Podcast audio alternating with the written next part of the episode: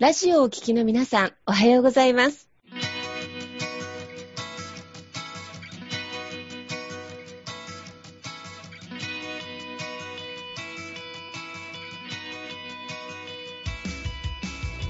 FM 那覇より毎週日曜日9時30分からお届けしております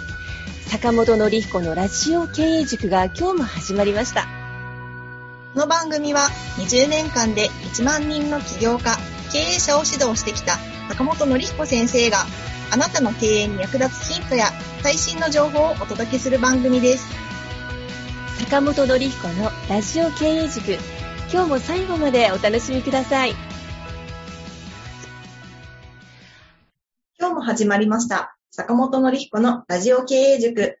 パーソナリティは私、根葉智美がお送りいたします。では、坂本先生、本日もよろしくお願いいたします。はい。よろしくお願いいたします。で、今日はですね、ゲストにすごいね、経営者の方をね、お呼びしているんですけれども、えー、今日のタイトルはですね、22億円の負債を背負った社長の事業再生の秘訣ということでね、お話しいただきたいと思っております。株式会社グロービス代表取締役の、えー、吉田光之さんに、えー、お越しいただいております。今日はよろしくお願いいたします。よろしくお願いします。はい。ありがとうございます。吉田さんのお話ですね、僕も以前聞かせていただいて、あの、非常にもう本当大変なね、経験をされてらっしゃるということで、もう経営者として本当にもう、まあ、頭が下がるなというふうに思うんですけれども、本当にもうどん底のところもね、経験されて、まあ今ね、あのまた事業で復活させて成長されてらっしゃるあの社長さんなんですけれども、どのようにね、大変な時代、ね、22億という大きなね、借金を背負ってね、まあ、そこから再生させていったのかというところですね。まあ、このようなところを踏まえてですね、えー、いろいろ今日はお話聞かせていただけたらと思いますので、ぜひよろしくお願いいたします。はい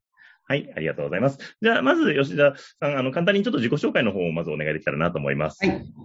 えー、株式会社グロービズ代表の吉田光之と言います。よろしくお願いします。はい、えっ、ー、と、仕事はですね、大きく分けて3つやっております。えー、経営コンサルタントの事業と、えー、エステサロンを何件か運営してます。それと、オンラインで、えー、カルチャースクールをですね、えー、毎月40講座ぐらい開催してます。えー、今日は主に経営コンサルタントとしての仕事のお話をさせていただきたいと思っております。よろしくお願いいたします。はい。もうね、あの、今、あの、ね、複数の事業を手掛けられてて、あの、すごく素晴らしい経歴を持たれてるんですけれども、で、まあ、その中のね、まあ、多分柱になるのがその事業再生という事業だと思うんですけれども、まあ、この事業再生の事業をね、あの、されるきっかけになったところをちょっとね、お話しいただけたらなというふうに思うんですけれど、けれども、はい。はい。えっ、ー、と、できればしたくない経験をしました。はい。はい。最初に言ってきます。はい、えー、今、企業、この環境がですね、大変な時期にあるので、はい、もしかしたら倒産のことを考えている経営者の方もいらっしゃるかと思います。はい。ただですね、倒産したとしても、命までは取られないんで心配しないでください。うんえー、現実に私はその会社22億円の負債抱えて、結果倒産させてしまいました。うんえー、倒産に至る経緯がですね、結構面白くて、今日もお話しさせていただきたいなと思うんですけど、はい、はいきっかけはですね、え会社を継ぐ、継いだ時にですね、結構な額の負債があったんです。バブル期にうちの父が結構やってまして、で結構な大変だなと思いながらも、えー、2000, 2000年ですね、はい、私が30歳の時に会社を継ぎました。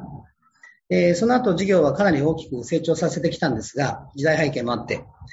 えっ、ー、と、それで負債もかなり大きくなりました。で、そんな時にですね、2000、今でも覚えてます。2006年の12月18日、届くはずの手形が届かないってことがありました。これは当時消費税が5%でして、3150万円の手形が届く予定でした。これはですね、子会社が何社かありまして、その財務も当然親会社のうちの方でやってたんですが、えー、その子会社の社長がですね、えー、まあいろいろいよ曲折はあるんですけど、その3150万円の手形を持ち逃げしたってことなんです。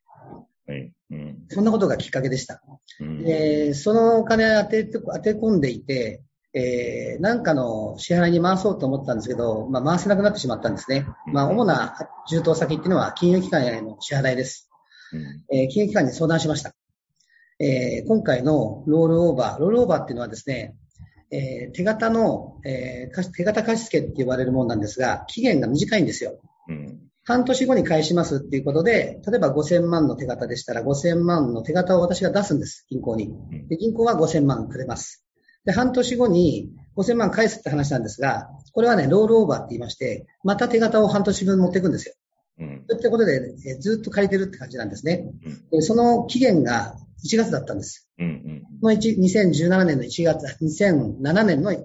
月で、これ充当できないと思って話をしに行ったら、なんとかしてくださいといういうの一点張りなんですね。全然交渉乗ってくんないんです。普段だったら、じゃあ追加で貸しましょうかって言ってくるのになと思ったんですが、それがですね、2007年、あれは1月だか3月だかちょっと覚えてないんですけど、おそらく農山銀行っていうところが倒産します。はいはいはい。えー、金融危機のですね、始まりがもう起こってたんですよね。うん、で、金融機関の人、いろんな銀行から短期で借りたりでもしてたんですが、うん、その金融機関さんは、次のロールオーバーは無理ですよ、の一点張りなんですよ。どういうザ・貸し剥がしってやつですね。ごめん、あえて言いません。さすがに。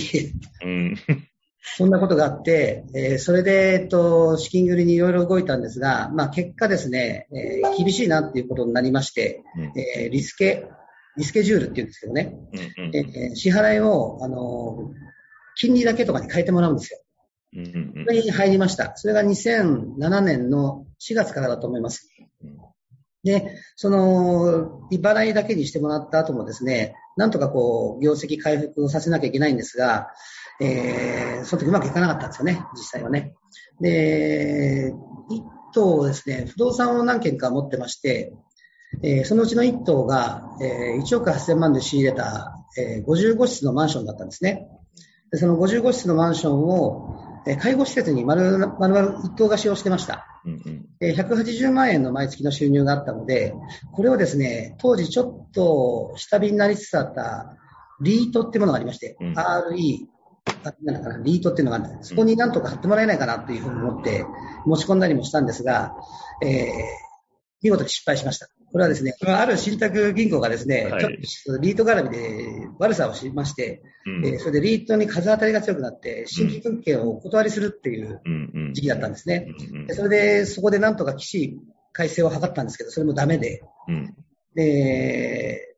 その後最後のつてを頼んで、えー、産業再生機構のですね、うん、えー、その時もう辞めてましたけど、富山和彦さんっていう方に相談とかですね、いろんなところに話を聞きました。うん、えー、ちょっと金額的にも無理だねっていう話になりまして、うん、倒産をある程度覚悟しました。うんうんうん、で、えー、倒産となると、大体、私の場合だと金額が大きいので、裁判は1年間かかりますからね。うんうん、そんな時に、ある大学院のですね、専攻長から、えー、うちの大学でその再生の勉強してみないかっていう、研究をしてみないかって誘われまして、で、これはじゃあいい時期だから、裁判の時期にずっとじゃあ勉強しようと思って、えー、2008年の4月に、えー、大学院に入った次第なんです。うんうんうん。まあ言ってもいいのかな。東京工科工科大学ってとこなんですけど、はいはいはいはい、はい。そのアントレプレナー専攻ってとこに入らせていただきました。で、その大学に通っている最中は、えー、ほとんどもう配線処理ですね。うんえっと、倒産、えっと、裁判を、えー、始めたのは2009年の1月ですから、えー、ちょうどリーマンの後ですね、リーマンショックが起こった後なんですけど、その1年間、入学してからの1年間は、えー、うちの会社まだ存続してました。ただ、新しい仕事はしてなくて、えー、どうしてもやんなきゃいけない仕事と、えー、入金の管理です。えー、当時僕はあのプラント設備っていうものをやってまして、まあ、工場を作る仕事ですね。うん、で工場を作る仕事って結構金額が大きいので、うん、えー、支払いも何回かにわたってかなり長い間支払われるんです。うんうん、当時はですね、その支払いがあってから支払、ね、外注さんの分も支払うようなことをしてましたので、入金したものを支払うっていう作業をするためだけの会社が1年間存続したわけです。うんえー、当時の大学院の同級生にですね、事務を手伝ってもらってまして、えー、島田君って言うんですけど、彼はあの、当時商工中金の支店にですね、えー、23歳、学卒で入りましたから23歳なんですけど、毎日、毎日っていうか毎月ですね、えー、数千万円の支払い依頼を持って現れる若者という感じでかなり有名になりました。で、えー、2000、ちょうどリーマンショックが2008年の9月ですよね。うん、あの時はもう皆さん、何が起こったかと思うんでしょうけど、まあ、実際に起こっちゃったわけですね。クレジットクランチっていう専門用語で言うんですけど、まあ、信用の収縮ですよね。うん、なんで、どこも貸さなくなっちゃったんです、その時。まあ、私はその最初の方にもう煽りを受けてた感じですね。うん、当時思い出してみると、不動産デベロッパーの倒産とかもリーマンショックの前に多かったんですよ。うんうんうんえー、リーマンショックの前で言いますと、2007年のノーザン銀行、えー、2008年のベアスタンという銀行が破綻しましたよね。うんうん、そういう金融恐慌、金融の危機がですね、ずっとあったのは間違いなかったんですね。うん、私以外にも相当苦しんだ方はリーマンの時多かったんじゃないかなと思います。で、えー、その大学では9年に裁判を起こしてから、えー、2010年の1月に裁判が終わるんですが、それまでずっと中小企業の私的再生っていうものを研究してまして、で当時、あの、中堅企業の再生とか大企業の再生であるプレイヤーっていうのはいたんですけど、うん、中小企業の再生のプレイヤーっていうのはいなかったんですね。えそんな、そんなことがあってですね、えー、いろんなところで、えー、大学、大学に卒業した後に喋ってくれないかっていう要望がいくつかいただきました。で、それがまあ、事業再生と、事業再生を、事業と、事業再生を何わいとする私の始まりですね。最初はやっぱ銀行からの依頼でしたね。はいはいはい。いやー、ありがとうございます。もうね、今のお話聞いてるだけでも、いや、もう普通の人ではもう経験しないような体験をされてっていうところだと思うんですけれども、じゃあもう完全に、その、なんで、そのね、最初子会社の社長さんがね、持ち逃げした。それそれまで事業としてはじゃあ、基本うまく回ってたっていう形だったんですか？そうですね。売上高も十何億ありましたし。はい。もう利益も、はい、そうですね。はいはいはい。会社と入れると、全部いろんな事業ありましたんで、不動産とかも。大体15億円から20億円の間の売り上げでした。はいはいはいはい。いやでもそれがね、そこから始まって、そのね、最初は、その、どうその、まあ、小さなほころびというか、うん、そこから、まあその時期のタイミングの悪さも重なってみたいな感じなんですかね。そうですね。その、まあ、金額的に3000万ぐらいですから、はい。かき集めればどうってことない額でもあったんですそうですよね。なんかね、なんとかできそうなね、額でもあるんですけれど。それがですね、やっぱり金融危機の始まりっていう感じで、はいはいはい、はい。ローバーの、いわゆる貸し剥がしですよね。はいはいはいはいはい、はい。がまあ始まってしまうと、と、途端に立ち行かなくなってしまうという現状がありましたね。はいはいはいはいはいはい。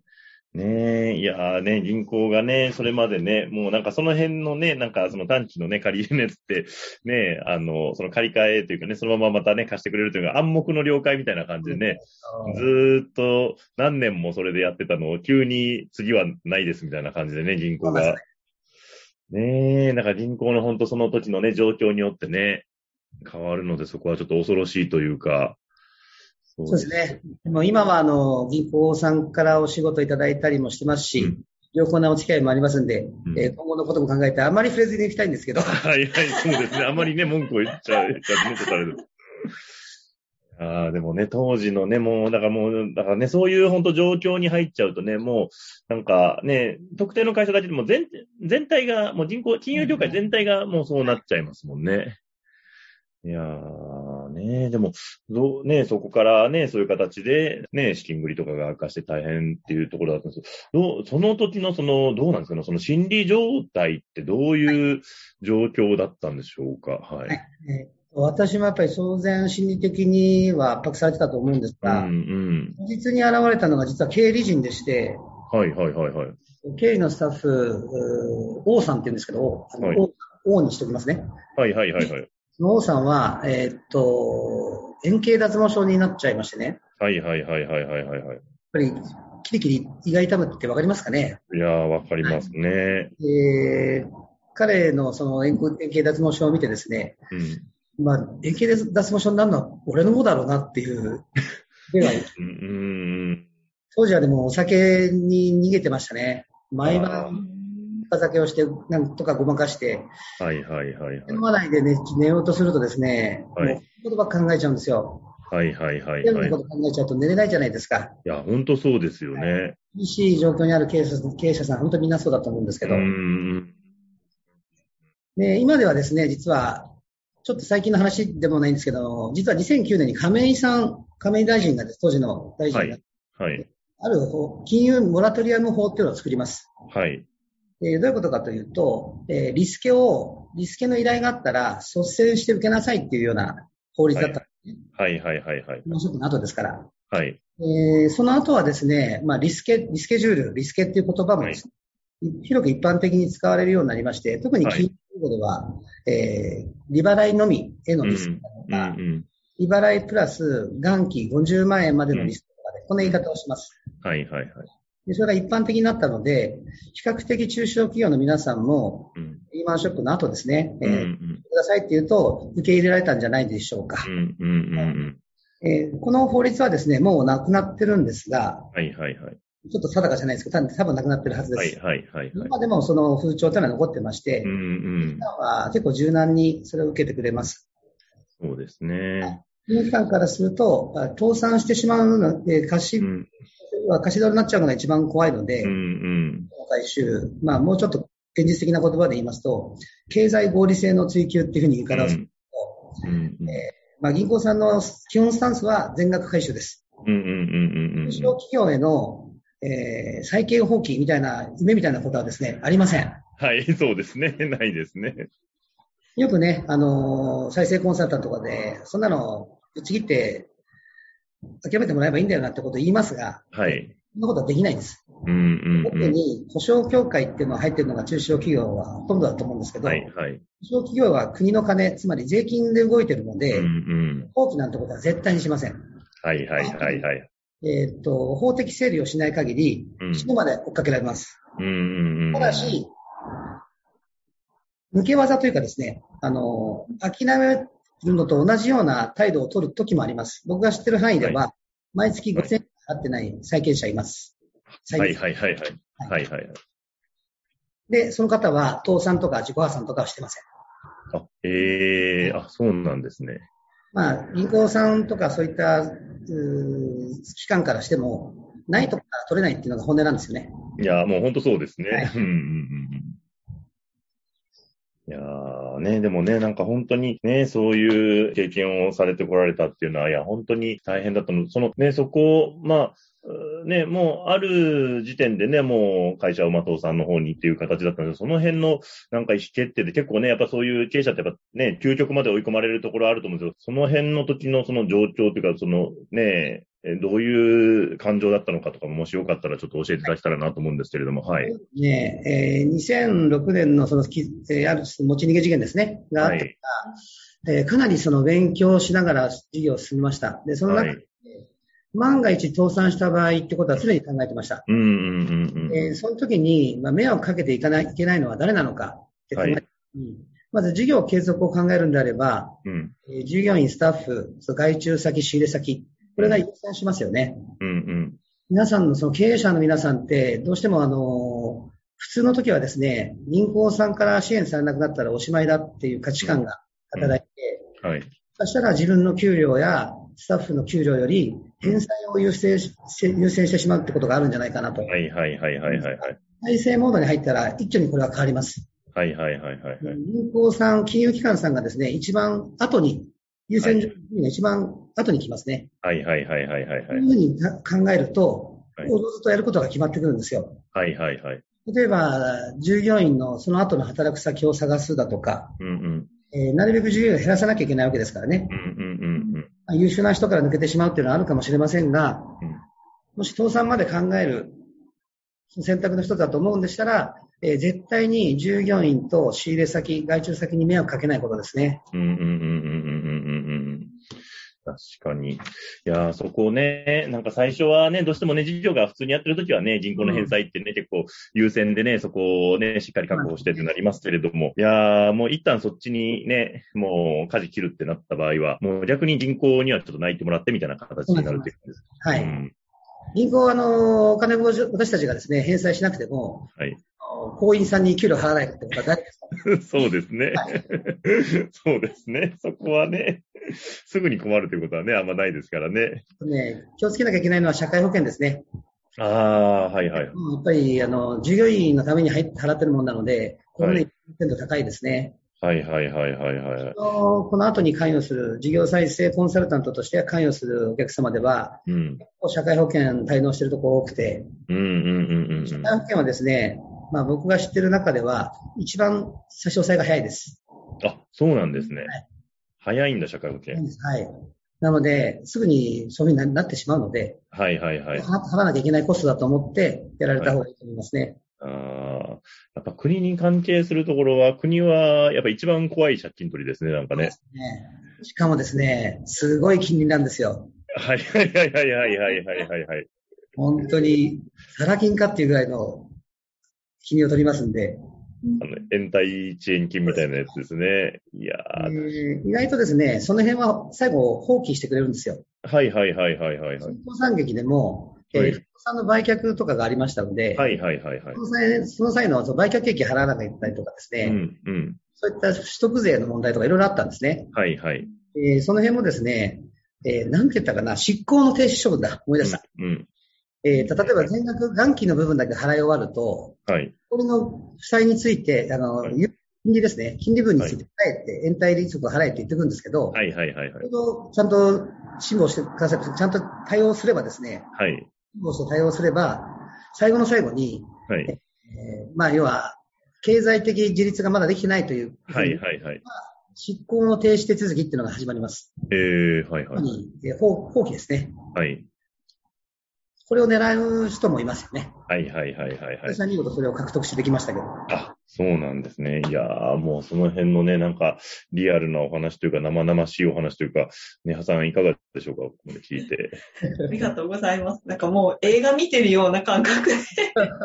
聞かせていただいてて、ね、でもなんか私にとっては、なんか想像できないような、あの、お話だったので、なんかこれを聞けるだけでもなんか貴重な時間だったなって、あの、改めて思ったし、時間が足らないなって 思いました。はい、もっとたくさん聞かせていただけたら嬉しいです。はい、ありがとうございますね。もう今日もね、いろいろお話聞かせていただいて、も本当にね、もうそういう事業再生とかね、事業がね、厳しい状況で、まあ悩んでる、まあ、経営者さんとかってね、やっぱり本当たくさんいらっしゃると思うんですよ。なかなかね、こうやって、なんか人に相談できたりとかもね、なんかするのが難しかったりとかもするんでね、あの、ぜひ、あの、吉田さんのような方にね、ご相談されたりとか、ね、お話、ね、聞いていただけるとすごくいいんじゃないかなというふうに思いますので、今日の話がね、ぜひ参考になればなと思います。はい。ではね、あの、吉田さんの方から、はい、あの、ご案内等ね、あれば、あの、ぜひ、告知いただけたらなと思います。ですね。はい。えっ、ー、と、事業再生とちょっと違うんですが、えー、補助金のですね、申請のお手伝いを仕事でしております。それで、持続化補助金というですね、本当にサイズは小さいんですから、50万円から200万円というものなんですが、その補助金の、えー、自分でこう申請される方のためのですね、申請書作成セミナーっていうのをやってます。えー、私がやってるオンライン教室事業、え、グロービズの教室で検索いただきたいんですが、その中でですね、第2、第4土曜日の13時半から、私が、えそこで、えセミナーをさせていただいてますので、えプレゼントはですね、え申請書そのものを、えお渡ししてますんで、タイトルだけ残して中身を自分のところに変えれば採択されるんじゃないかなと思います。はい。ありがとうございます。素晴らしいですね。本当中小企業のね、なんか見方というか、本当中小企業をね、応援してくれるね、吉田さんのね、授業なので、ぜひぜひね、皆さんセミナーもね、ご参加いただけたらなと思います。はい。それではですね、あの、今日もね、あの、楽しい時間ありがとうございました。また次回もよろしくお願いいたします。ありがとうございました。ありがとうございました。ありがとうございました。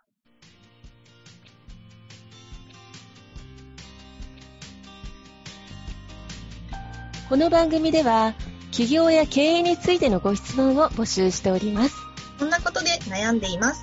こんな場合はどうしたらいいの？などなどご質問がありましたら、ぜひ番組宛てに送ってくださいね。はい。えー、質問の宛先は立志財団のホームページよりお問い合わせの欄からご質問ください。えその時には、ラジオ経営塾についてとお書きください。また、ツイッターでも質問を受け付けております。ハッシュタグ、ラジオ経営塾をつけて投稿してくださいね。この番組は沖縄の起業家や経営者のビジネスの成功に役立つ内容をご紹介しております。また来週日曜日9時30分よりラジオ経営塾でお会いしましょう。皆様楽しい日曜日をお過ごしください。